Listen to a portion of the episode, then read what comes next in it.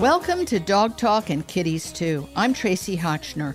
I love people who love cats and dogs, which is why I wrote the Dog Bible, Everything Your Dog Wants You to Know, and the Cat Bible, Everything Your Cat Expects You to Know. Every week, I bring you conversations with experts and authors who share our fascination with the animals in our world.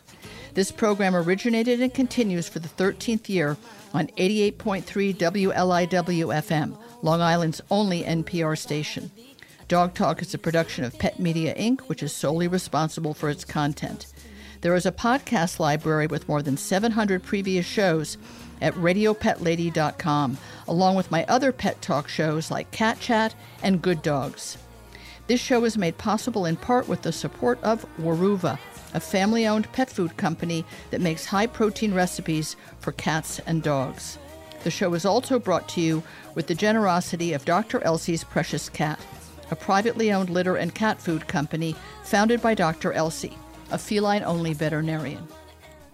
Today, I have the rare pleasure of spending the whole hour with one guest, the author of a book that I think is just mind boggling How to Love Animals in a Human Shaped World by Henry Mance. Now, I will tell you, as you will hear in the interview, that I think that the title misrepresents what this book is really about and the joy and information and heart lifting ideas that it has in it.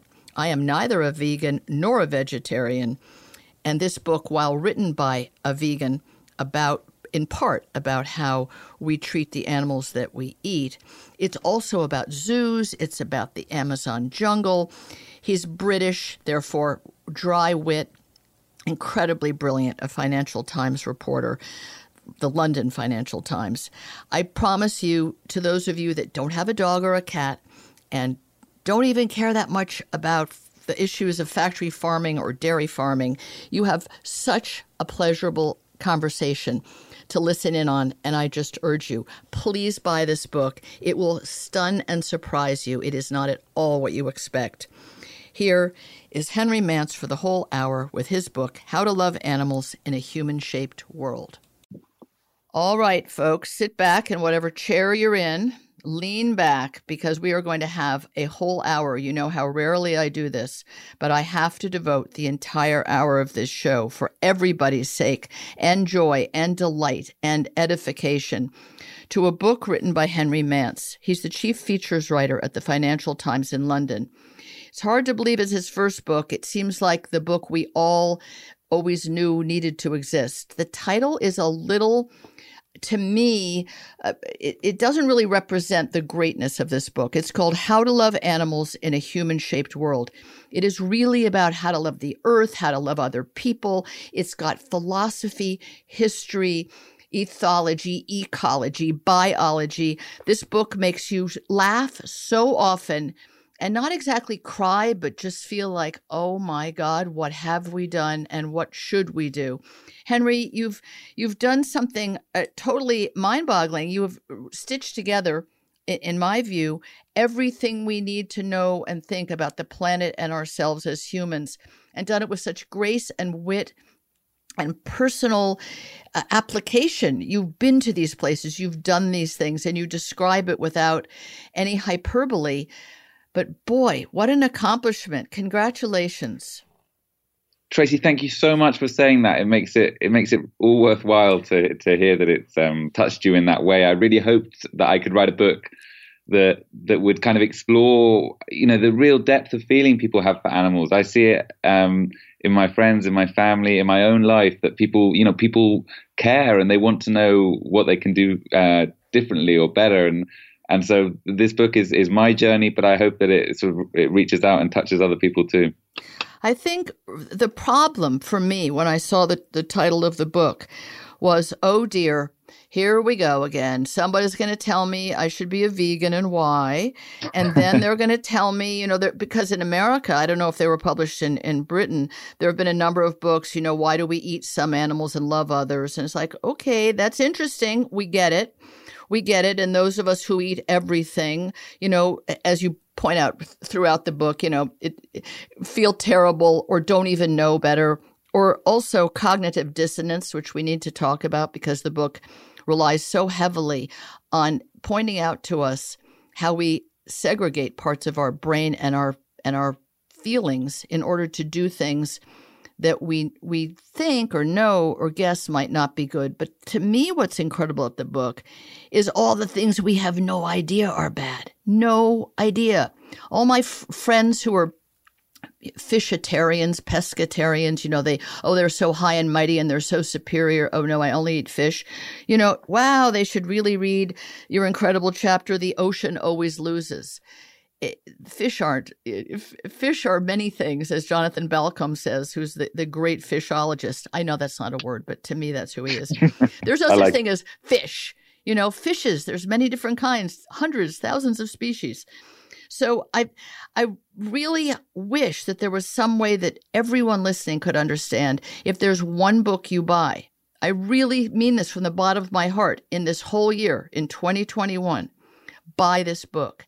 This book is going to fill your heart and mind with so many ideas and so many thoughts and enrich you in ways that are, are completely nothing to do with animals. To me, it has to do with our our our poor understanding of how we how we are in the world with each other and the planet.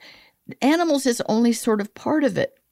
I, I think that the cognitive dissonance part of it is really interesting. Did you did you feel or uh, that you should write about that right away because it weaves all through it. You know, I think that it's very hard for us to hold all these different ideas in our head of good and bad. Do you do you think that that's that people like to see things in black and white? And that yeah, that's I, one I, of the problems. It's so gray. You paint such in a in a intellectual way, such a gray world. Yeah, I think, um, and part of the reason the book isn't isn't a kind of lecture, it isn't sanctimonious, and I wanted to, I wanted it really to be an exploration, is because that's my life. You know, most of my life I've I've eaten meat. Um, most of my life I've um, I sort of had different views to the ones I have now, and I've gone sort of learning gradually, and I feel like I will keep learning about how to. Um, you know, live well on this planet and with other people and with um, other animals, and I, I think you know, so part of what I was trying to do was explain how that's possible, how how we're able to be incredibly kind and generous with our dogs and cats, but not so much with our pigs and chickens and our cows. And you have to ask, well, you know, what's the explanation? Because I'm also trying to trying to open people's minds a, a little um, to things that they they may not be aware of. And then you have to say, you know, what are you, you know, what are you trying to break down? What are the what are the mental barriers? And I think we're we're, we're incredibly good at holding contradictory um, ideas in our head. And I think you know just the fact that we're used to eating cows means that we don't really appreciate their social lives and the fact that they will have desires. And the fact that we're used to seeing elephants in zoos or giraffes in zoos will mean that we don't really think of them as individual sentient beings who might want to take take decisions and control of their own lives. And so I was trying to understand well, how does that come about? Well, how about dairy? I mean, let's just jump right to the topic of, uh, you know, the people who say, oh, no, I would never eat meat. And you talk, and there's a, a book and a, a full length documentary called Cowspiracy, The Sustainability Secret. I interviewed the author, filmmaker years ago.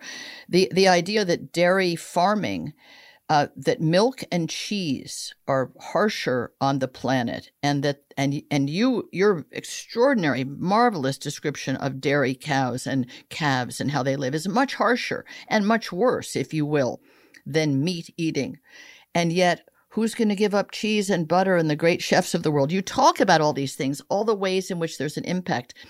Did that surprise you, or did you already know this? Because the Financial Times it has a very rarefied audience, right? I mean, in theory, it's people interested in the financial world.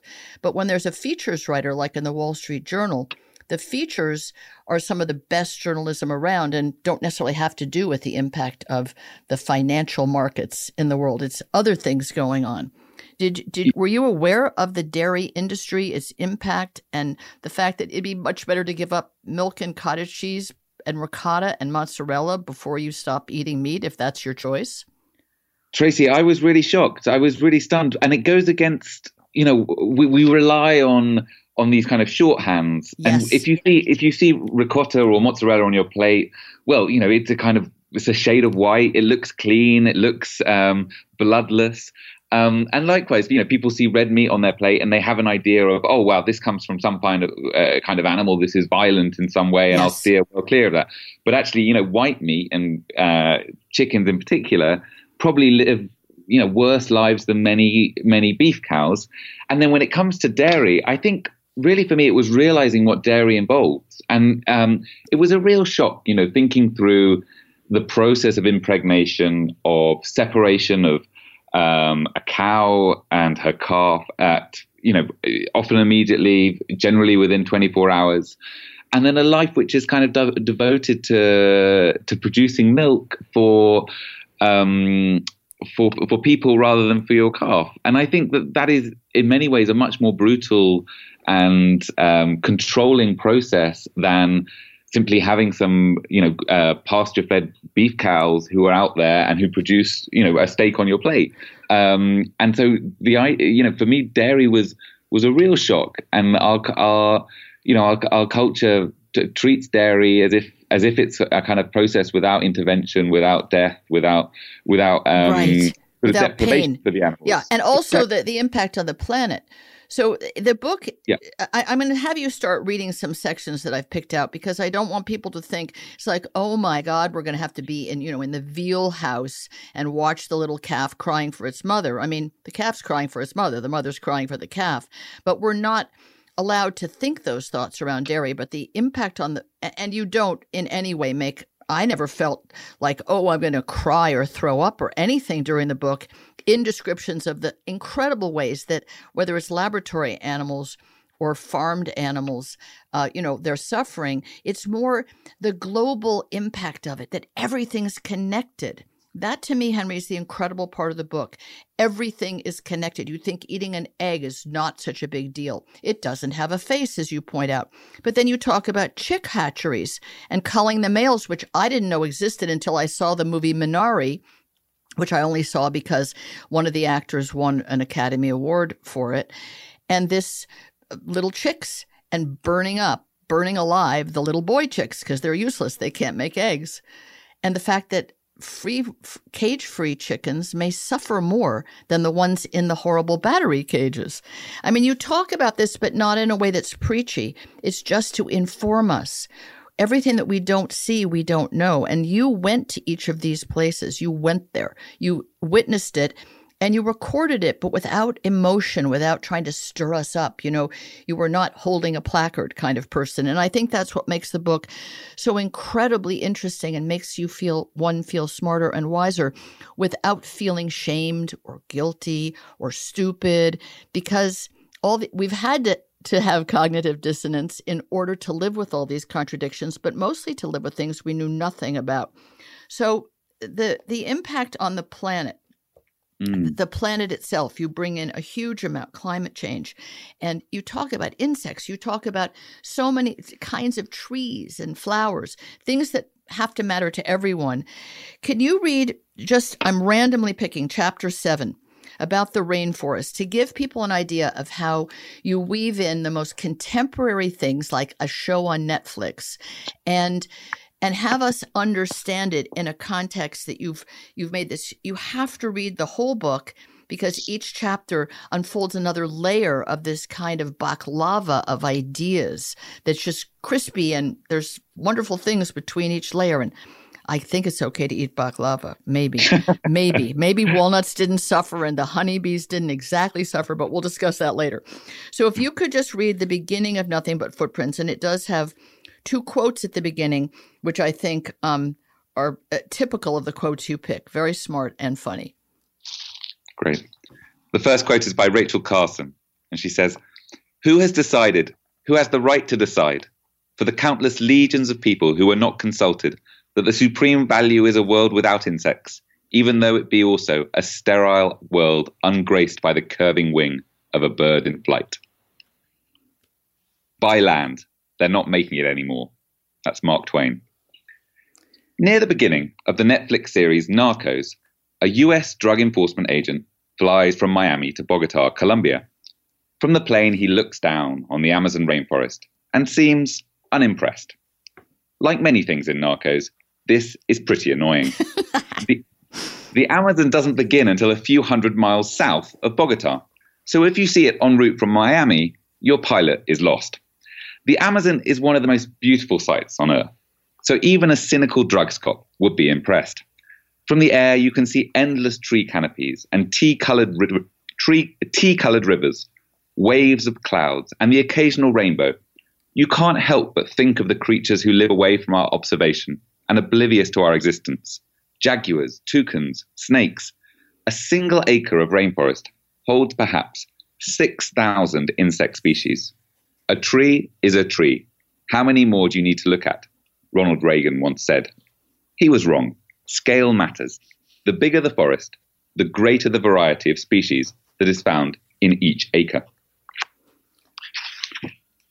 But the most annoying thing is Narco's suggestion that what looks like animal habitat is in fact mostly cocaine laboratories.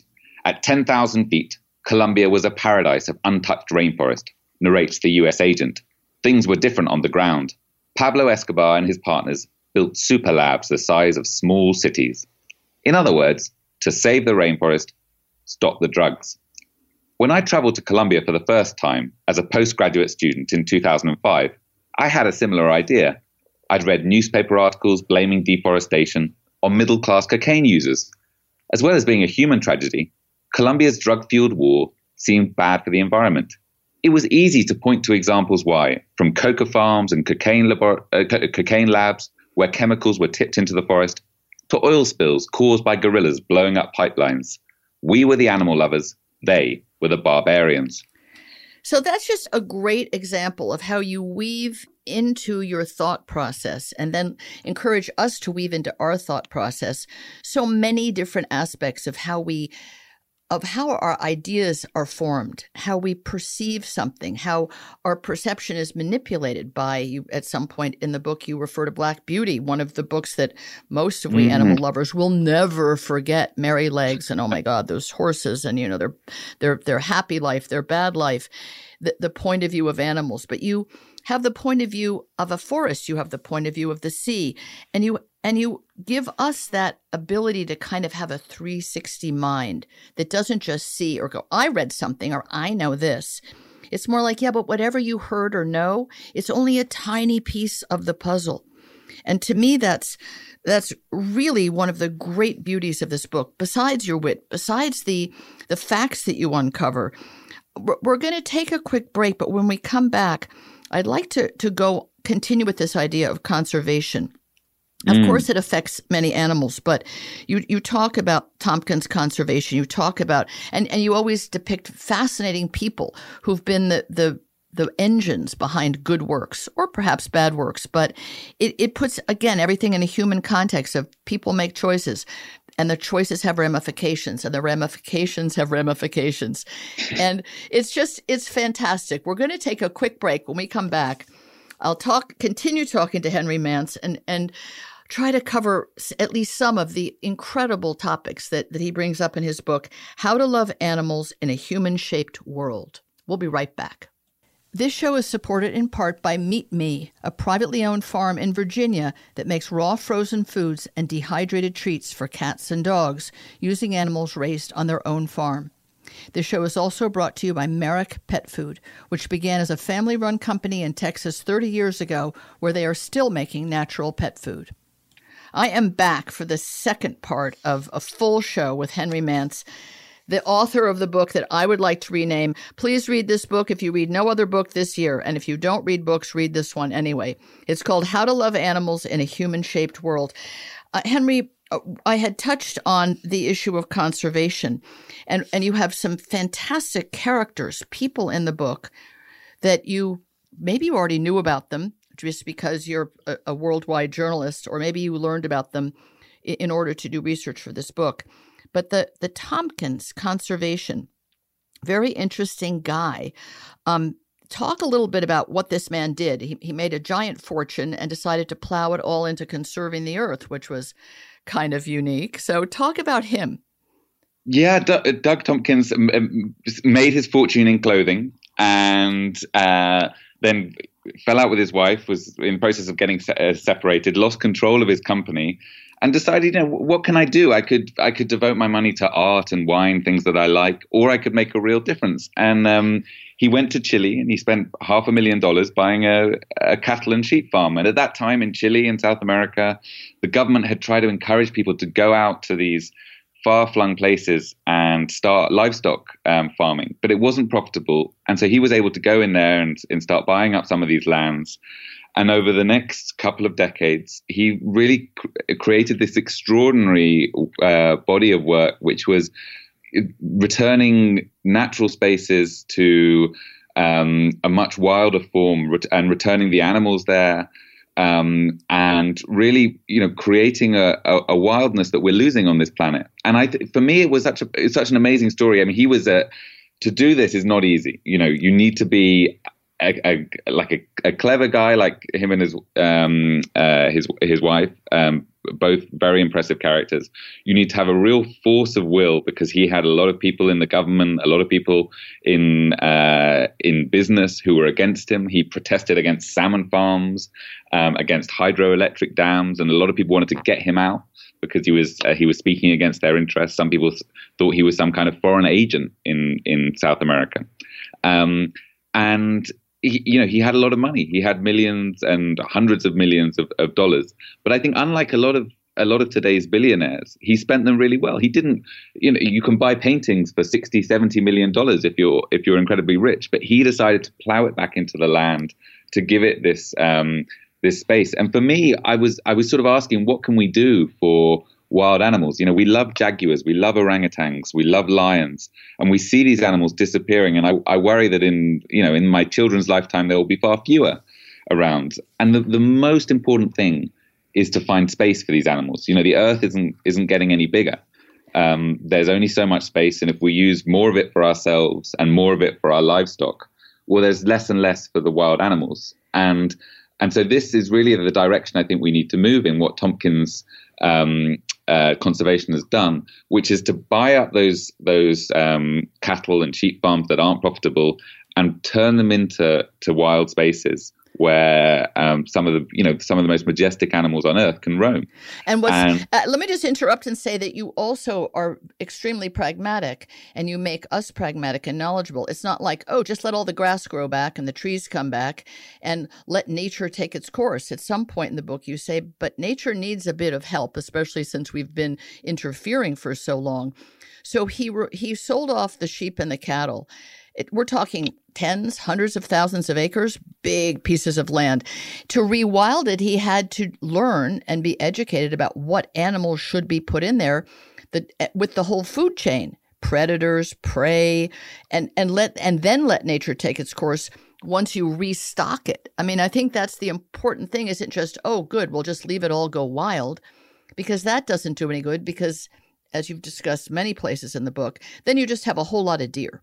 I mean, it, at least in our in our Western world, like, oh my God, there's just nothing but deer because they have no no no one wants to eat them other than a few humans. And and I think what these people do, which is very rare, they educate themselves and they don't just have some fantasy. Oh, I love ja- jaguars and lions. Let's get some of those. You know, it's more let have people who really understand habitat and understand species do it properly. You also talk about an Englishman, such a British name. We don't have any names like this in America. Merlin Hanbury Tenison, Hanbury Tenison being a hyphenated name, divided his property in England into ordinary property, if you will, to be used for a farm, and the other half he turned into rainforest in England. I mean, people can do it in a micro way too, can't they? Yeah, and and uh, believe me, we don't have many names like that in England either. It's an incredible name, um, and I thought this guy um, Merlin was a was a really brilliant character. I mean, he'd he'd he'd fought in Afghanistan with the British Army. He'd suffered, you know, real mental um, health challenges, and he'd come back to this corner of southwest England, and he'd found peace. And I think that gave him an attachment to the land that you know many people in office jobs have completely lost. And he was able to say, right, you know this this land means something to me. It can mean something to other people too. But to create this um, this world, I I need to make sure that the animals have space. And people people I grew up in London, and we I've grown up to to see as beautiful an English countryside with rolling green hills. But that that vision of the English countryside is is a bare one, is a is a is a barren one because on those green fields there aren't many insects, aren't many birds, there aren't many mammals. Right. And so it's changing our idea of beauty. And this rainforest that, that exists in, in southwest England in Cornwall, I never knew existed in my country. You know, just a few hours from London, and the thought that it can return if we give it the space. And of course, there, as you say, there's nothing natural now. There's nothing completely outside our our control. So we're always taking decisions, and I think we'll, there's a lot of trial and error going on, whether it's in America or or the UK or in in Africa, about how you return spaces um, to to nature but it's it's always a, it's always a, a, a, sort of hybrid process now, and it involves us taking decisions. But I think if we do that with humility and we do that with the with the you know right intentions, then I think we can we can really get somewhere. And you know, I think of our kids. I think I yes. think that it, um, they should not have you know they should not be brought up on this amazing diet of storybooks showing beautiful animals from all over the world, and then be told oh, actually, the natural world's disappearing. We have to offer a story of hope about how we return, how we keep some of the um, some of that wildness, and how we how we feel that our our presence on on this earth is a positive one. And I really felt with Tompkins and Doug Tompkins sadly died in a, a kayaking accident a few years ago. Um, but I think he can say, I've had a I've had a positive impact on this on this earth, and I think Merlin Hanbury Tenison, you know, he he thinks about the next few decades running a, a farm originally bought by his father. I think he, he, will be able to say, you know, I left I left my corner of this earth in a better situation, in a better condition than I found it. it, it that's very well said, and I I thought during reading that that section of, of friends of mine. Um, my friend grew up in America. She's become British. She has a British husband and children and they inherited a 2,000 acre farm, which originally had been owned by his father, who bred and raised horses alongside the queen. But when they inherited it, they had this much different vision of the land. And at some point, they were farming it and continue to farm parts of it. And in some part, they have a heritage beef. But what they've really been interested in is putting up wetlands for certain kinds of birds. I've even been there when we've put out certain kinds of food at certain times of the year for certain kinds of birds. And there's a, a blind where you don't shoot birds, but you can watch them, and ponds, and certain kinds of trees and bluebell forests that are, are preserved for certain kinds of birds. The idea that that they want to change this land into something that can be useful to some extent in terms of maybe being farmed, although they keep changing that to be ecologically correct. But to, to that those 2,000 acres could become something of a refuge for at least the birds, if not the insects that accompany them, to and and there used to be fox hunting on the property, something that you talk about in the book, and and that has gone away. So evolutionarily, the people are evolving, thank goodness, some of them. But you know, you say in the book that some you know Saudi prince spent X hundreds of millions for some tiny little Leonardo da Vinci painting that'll sit there. But for that same amount of money, somebody could make a rainforest somewhere. They could actually make one. So, any of you billionaires listening, if you have the time to listen, you know, look away from your iPhone for a minute and don't worry if you're wearing the right kind of Gucci sneakers. It would be a great thing to do instead of trying to buy the most expensive wine on the wine list at Nick and Toni's to think about, gee, what could I do that would really put a positive stamp on the planet, even small? You know, you don't have to buy up half of the Chilean wilderness, but if you could, do that too. I, think it's it's quite wonderful. I you you have a, a chapter called The Arc of History, and it's about zoos. And when I say about zoos, I mean so many incredible stories and and ways of looking at zoos historically and now and the animals. And it's not like, oh, boo hoo, it's also terrible, the poor trapped animals. It's much more interesting than that. There's so much richness to everything that you write. But it, this this chapter, which I'd love you to read the beginning of, it does talk about these kinds of landed gentry families, in this case, the Aspinalls, and how the next generation and the generation after that keep tweaking it if they're good people. They tweak it instead of just how much can I hang on to and how much can I keep. It's more like, well, what can I do with this? So if you would read from the beginning of chapter six, The Arc of History, it's hilarious. The zoo cannot but disappoint. John Berger. I've inherited a hypocrisy, not a bureaucracy, a hypocrisy. Damian Aspinall has the confidence that comes with being very rich, very tall, and quite good looking. The hypocrisy he's referring to comes in the form of two zoos, Howletts and Port Lympne animal parks in south east England, were set up by his father, the maverick gambler John Aspinall, in the 1970s. By the time Aspinall Sr. died in the year 2000, Aspinall Jr. had decided that this form of keeping animals in captivity was a waste of money and morally wrong. The only way I could justify taking over the parks was if I could find ways to get as many animals back into the wild, he tells me. So far, so Freudian. the Aspinalls are hardly the first family where the son is happily picking apart the father's legacy. What's different is the boldness of the son's vision. He has become perhaps the loudest opponent of zoos worldwide. It's like Donald Trump Jr. launching a crusade against tax avoidance. Damian Aspinall wants to abolish zoos, even though he runs two of them. We are meeting in his grand offices near London's Sloane Square. He sits under a framed Damien Hirst print. I'm opposite a handwritten birthday note from Pele. if you take your kids to a zoo, you are telling them subconsciously that you can watch that tiger in a small cage, you can watch those poor elephants, you can watch the lions, and it's okay because they're there for you, kids. Those animals have got fewer rights than you. We can enslave them just so you can enjoy yourself. Isn't it time that we looked at ourselves as a species and said, come on, we don't need to do that anymore. We're polluting our children's minds. I must look anxious because Aspinall moves to reassure me. I don't blame people. It's not their fault, he says. They've been culturalized.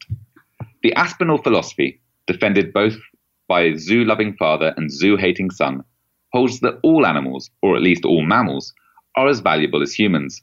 It holds, too, that humans can live harmoniously alongside even the fiercest species. Like posh Mowgli's, the family has surrounded itself with tigers and apes. The house was full of them. John Aspinall, a dislikable man who admired Hitler's views on eugenics, once said he'd rather leave his children with a gorilla than a social worker. Damian placed his first two babies with gorillas for a get to know you session, although by the time the third came along, he decided not to risk an intervention by social services. it's just amazing the characters that you find in this book. You find them either by learning about them, uh, you know, historically, but also you visit them. You're there, like boots on the ground, in in the great journalistic fashion. At, at one point in the book, I thought of of uh, you know those books that were, were were written a long time ago about well you know I'll write about football from the inside out and try to play football like a footballer and that was kind of an interesting, I, I say, I think 1960s or 70s journalistic idea. Put yourself in the shoes, but you actually go to these places. And in, in one case, early on in the book, to just jump around in, in terms of uh, storyline, you go to a, a factory a, a, slaughterhouse, an abattoir, where sheep are are separated from their from their hides, from their wool, and you describe it and you talk about it and the, the dehumanizing effect and the physical danger to the men. So you we're obviously reading your description and we're thinking about these sheep and how they died and how they're on this this, you know, hanging from these hooks and and being pulled along. But you help us to understand this is how you get a lamb chop. This is even how you get well, not necessarily how you get the wool for your coat, because those animals tend to be kept alive, at least for some part of their life.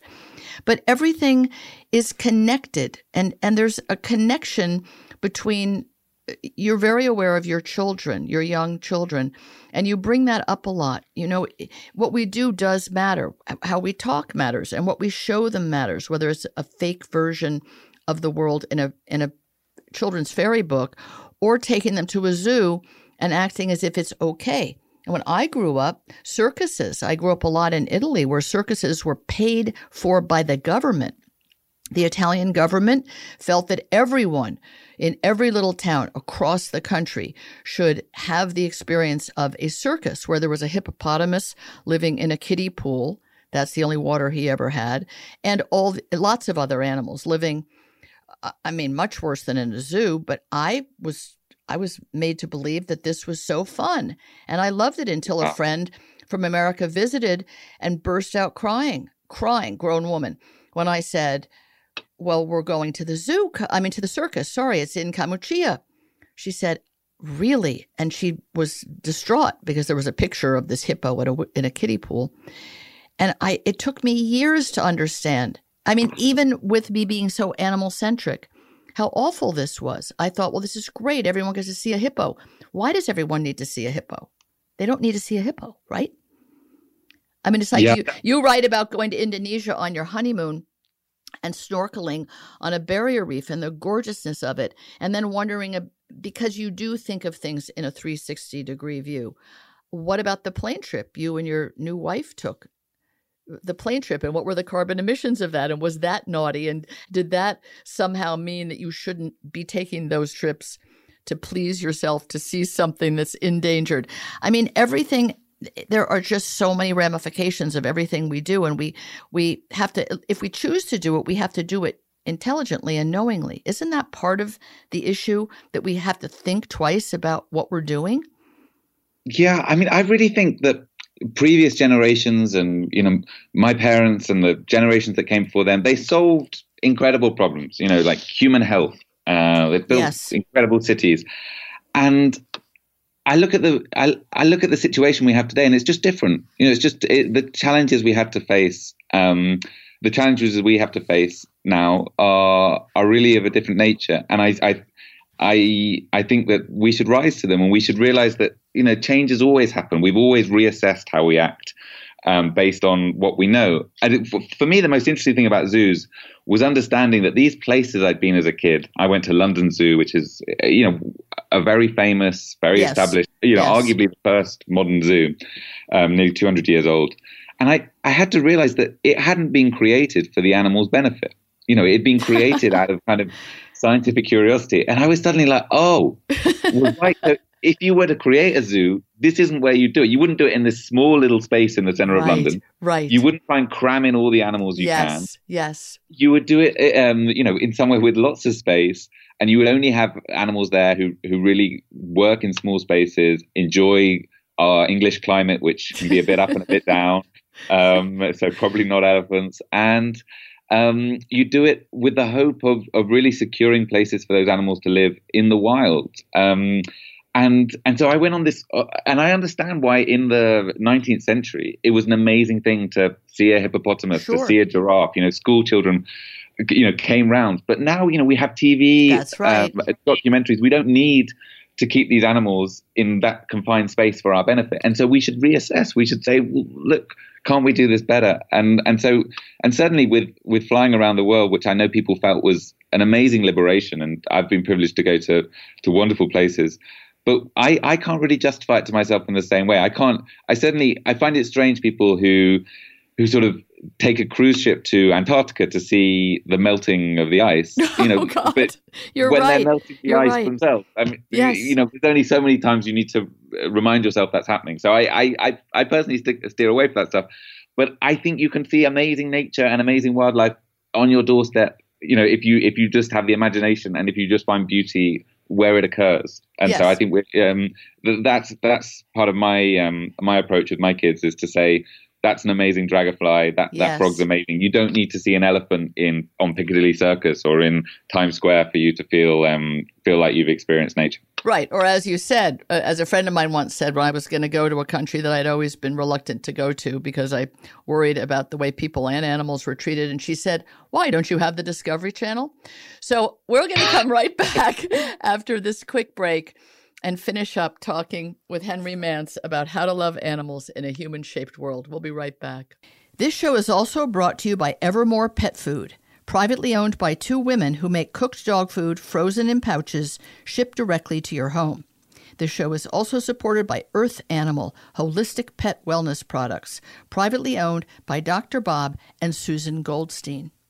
I am back with Henry Mance, How to Love Animals in a Human Shaped World.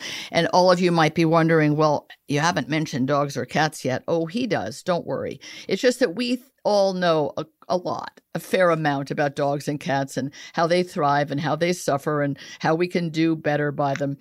But there is a chapter called It's Not About the Dog, and I just have to ask Henry to read it because it is just the beginning of the chapter. So funny, so different, uh, just such a, a different way of looking at our madness about dogs. So, if you would, Henry, read chapter eight and read the two quotes that are at the beginning of it as well. Mm-hmm. The first quote is by David Hockney. Idiots that we are, we have lost our link with nature, even though we are part of it completely. All of this will end one day. What lessons will we learn? I'm 83. I'm going to die. We die because we are born. The only things that matter in life are food and love, in that order and also our little dog, Ruby. Be the person your dog thinks you are. Unknown. He's antisocial. I can understand why. Simba is a corgi in fancy dress. He has two antennae, each with a mini American football on the end. His front legs have sweatbands. Safe to assume this wasn't his idea. It's mainly for the humans, says his owner superfluously. Welcome to CorgiCon San Francisco, where dogs are dressed ridiculously and then shoved together on a beach. Or perhaps just welcome to California. My first impression of CorgiCon is it's glorious. Around me are people dressed as corgis and corgis dressed as people. Eliza, my daughter, and I pass corgis dressed as a shark, a lifeguard, a snowman, a pilot, a horse with a cowboy on the back, a pinata, and Chewbacca from Star Wars. The latter two are overweight. There is a corgi with a bandana and a shirt reading, Bitches Love Me. Another man wears his dog in a baby harness. I was halfway through my three month work stint in San Francisco. If you, if you've spent years overdosing on stories about how different Silicon Valley is, the place feels sadly sober. Except for one thing almost everyone is drunk on dogs. Mark Benioff, founder of software firm Salesforce, appointed his golden retriever as the company's chief love officer. But this isn't just a billionaire thing. Americans are, tw- are twice as likely as the French to own a dog. California takes dog, to, uh, dog owning to extremes, and CorgiCon is one of many eye opening results. The last time I saw a group of corgis, they were in a stately photo with Queen Elizabeth II. Now they're on a miniature wooden pirate ship complete with three cornered hats for the dogs. Well, it is just a great description, and then and then you of course do go on in in in very many intellectual and philosophical ways about our relationship with with dogs. I will say that friends of mine who um, always had a, a mixture of dogs from from Irish wolfhounds to to all kinds of really big dogs and uh, Dakota was a uh, some sort of a great hunting dog. They, they became pug lovers and owners, and they only get them from Pug Rescue. And every year, this is outside of London, about an hour outside, there is a pug party just like your corgi party. So I don't want you to think it's just California and just the Californians are barking mad. And that was a pun on purpose. They put up an entire party tent on their gigantic back lawn and every year this party is held somewhere with food and drink and the and their the pugs come dressed in incredible fancy dress. It was before some Olympics, and two of the pugs were the Olympic um, underground tube train. They, they, were dressed as it together, and I was the the judge, having written the dog Bible. I was the celebrity judge, which is rather funny, of who won. There was one as an Olympic swimmer. I mean, it, I, I I don't have your facility with description as as great as yours was, but it was hilarious and Yes, it was a hundred percent pug and pug pug wear and pug things you could buy with pugs on them and pug pens and it, it's great. I mean, we are we are completely besotted and crazy about dogs, all of us.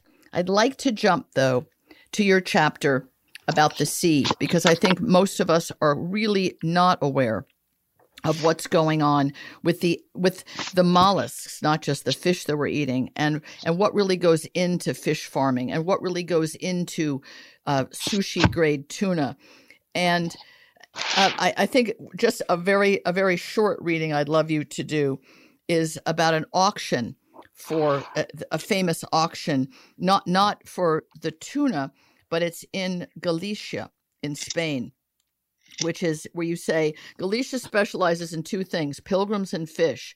It has the biggest pilgrimage site in Europe, Santiago de Compostela. It also has Europe's biggest fishing port, Vigo.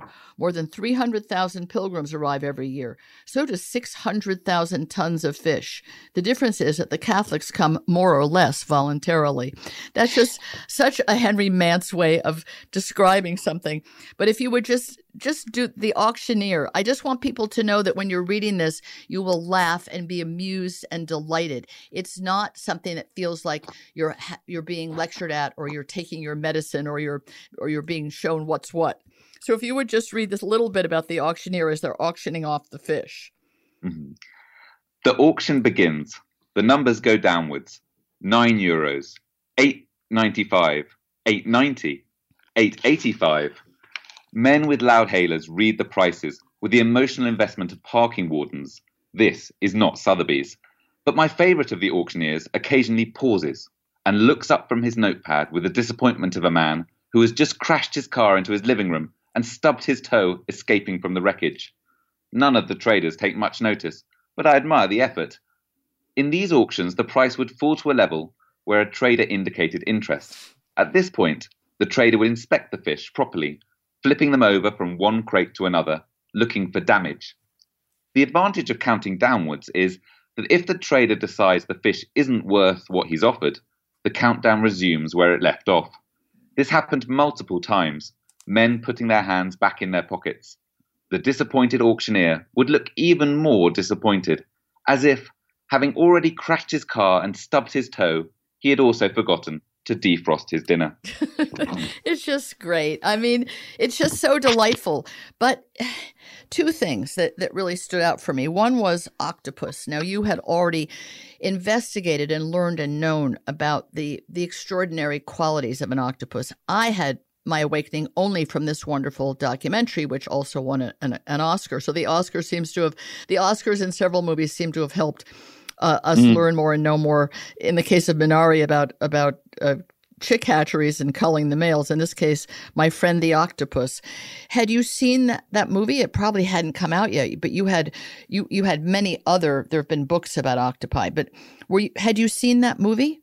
I hadn't. I've seen it now with my octopus teacher, and I think it's a really wonderful. Um, uh, a, a, wonderful film, and I think you know, for me, one of the things that it, it illustrates is that octopuses are in, these intelligent um, animals whose whose intelligence is so different from ours that we struggle to understand it, and yes. yet they live such short lives. You know, a, a, year and they're gone. And I think for us, we see intelligence as something you develop over a long life, and that you you know you you gain right. the powers of memory and, and mm-hmm. exploration. And they they have it so differently. They've evolved it so differently. But I, I but but yet we eat them and we eat them you know without a second thought in some parts of the world and indeed in, in america and britain especially in Spain and in uh, northwestern Spain. So, so I, I really wanted um, to to bring that home. And uh, Tracie, you point out that you know we we find it out a little bit here and a little bit there. And part of what I wanted to do is to say, you know, we've seen all these crumbs in our lives. You know, many people have looked at a dog and seen a seen a real thinking animal there, and they've looked they've looked at a cow and also seen the same thing, but they haven't quite connected it to their behavior and they haven't quite thought, what does that mean? What does that mean for the way I interact with with food or the way I, I think about the world? And so I, I, I think my book is is slightly bringing together lots of threads that people have have have come across. And sometimes you need to hear the message more than once, and you yes. need to hear it when you're ready. I know people who uh, who haven't become vegetarian yet, but will are on a path that may lead them to that, and that they haven't sort of appreciated that their their love for their dog should also lead to a love for wild animals or a love for farm animals, etc. But I, I see that path that path opening up, and it's it's a message we'll we we sort of learn gradually in my experience. Uh, but also to understand that it, it the picture has more depth. It's it's a three D picture. We're sort of seeing things in two D. For example, oh, we're also many of us are so you know holier than thou. Oh, I I did once own fur, but I would never ever. Oh my God, no! I I gave them all away to the Goodwill or whatever we all did with our fur coats. And those of you still wearing fur, turns out those of us wearing goose down and quite proud of that as, oh, down's a great alternative. I mean, in the book, you describe where goose down comes from and how it is uh, obtained. It, it is not without animal suffering, folks. I mean, did that surprise you to learn about that in some cases these little baby goose chicks, geese, or their their down is plucked out while they're alive so they'll grow some more? Yeah, I, I mean that's really heartbreaking, and I think, I think for me the lesson of the book, and that's a great example. Leather is is another tricky one, is that if you're if you have if you're demanding really large quantities of an animal product, then you're going to sort of create this cycle of breeding and industrial farming, which is very hard to control. Yes. And I, I ultimately we like to think that we we can harness animals, that we can really control them. And we've actually grown to a size of population where that's very difficult. I mean, 8 billion people all having as much leather, meat, milk um, as they want. Uh, it's, it, it really demands. Um, it demands a system which I don't think I don't think fits with our values. And um, one of the things when I talk to farmers is that they would always say, "Well, look, we have to produce meat at this price or milk in this way because people demand it." And when I spoke to people who consume those products, they would say, well, look, farmers are good people. They wouldn't produce it right. if, unless in good conditions. And so there's a kind of n- neither side really knows the reality of this. And That's I think right. that if um, if at all possible, we should look for alternatives where the strain on on um, on the the world and the environment is less. And I really think of it in terms of your footprint on this earth. Can you make your footprint a little bit smaller, a little bit better? Mhm, Uh, can you mhm. can you ensure that you're not treading on on everything and that you're not you're not forcing animals to be to be bred and to be separated from their young. I mean, I I, I talk in the in the you know one I took in the book about hunting, and I feel that Yes. hunting actually is something we've completely demonized. And you know, I, I don't hunt. I've never hunted, um, but fox hunting was the most polarized debate here. And uh, trophy hunting, the hunting of lions and, and elephants and giraffes, is is is a really polarized debate here. And you know, I'm not. I'm. I'm I, don't really. I don't go in for that myself. But I think that actually those lives of those animals uh, are in, are in many ways better than the lives of of industrially farmed animals because they live wild until they're killed. Now you can disagree with the killing and say that the killing is brutal and unfair, but then also take responsibility for what you're doing to to farm animals and industrial animals by demanding that they're produced at low cost, um, they're always available, etc. So I think that was that was a shock for me, and I, I, I try and I really try not to make it a lecture because I think it's a I, I think you know the incredible thing about our generations now um, is that we we understand animals. We're willing to believe they have emotions, that they have social lives. When we when we stop and think about it, when we see great documentaries, when we see our own pets, and what we're in a process of is applying that. and Is thinking, right? Okay, I understand that there are social lives, that animals have desires, that they want to take decisions for themselves. Can I can I apply that to how I eat and to how I live? And that's really, that really, in a nutshell, is the beauty of this book because you can laugh while you're learning and you can laugh while you're having a philosophical shift. And little by little, I hope we can all get there. I think this is the end of a, an incredible hour. I really could wish I could sp- have one of those English country house weekends with Henry Mance where everybody would sit around for hours and talk about these things. And I hope that this will inspire conversations amongst you and your friends, and especially with your children. We can do better, and this book will help us do that.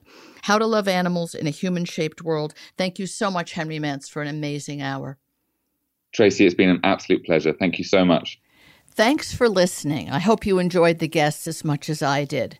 Kiss your kitties and hug your pooches, and we will talk again next week. Bye for now.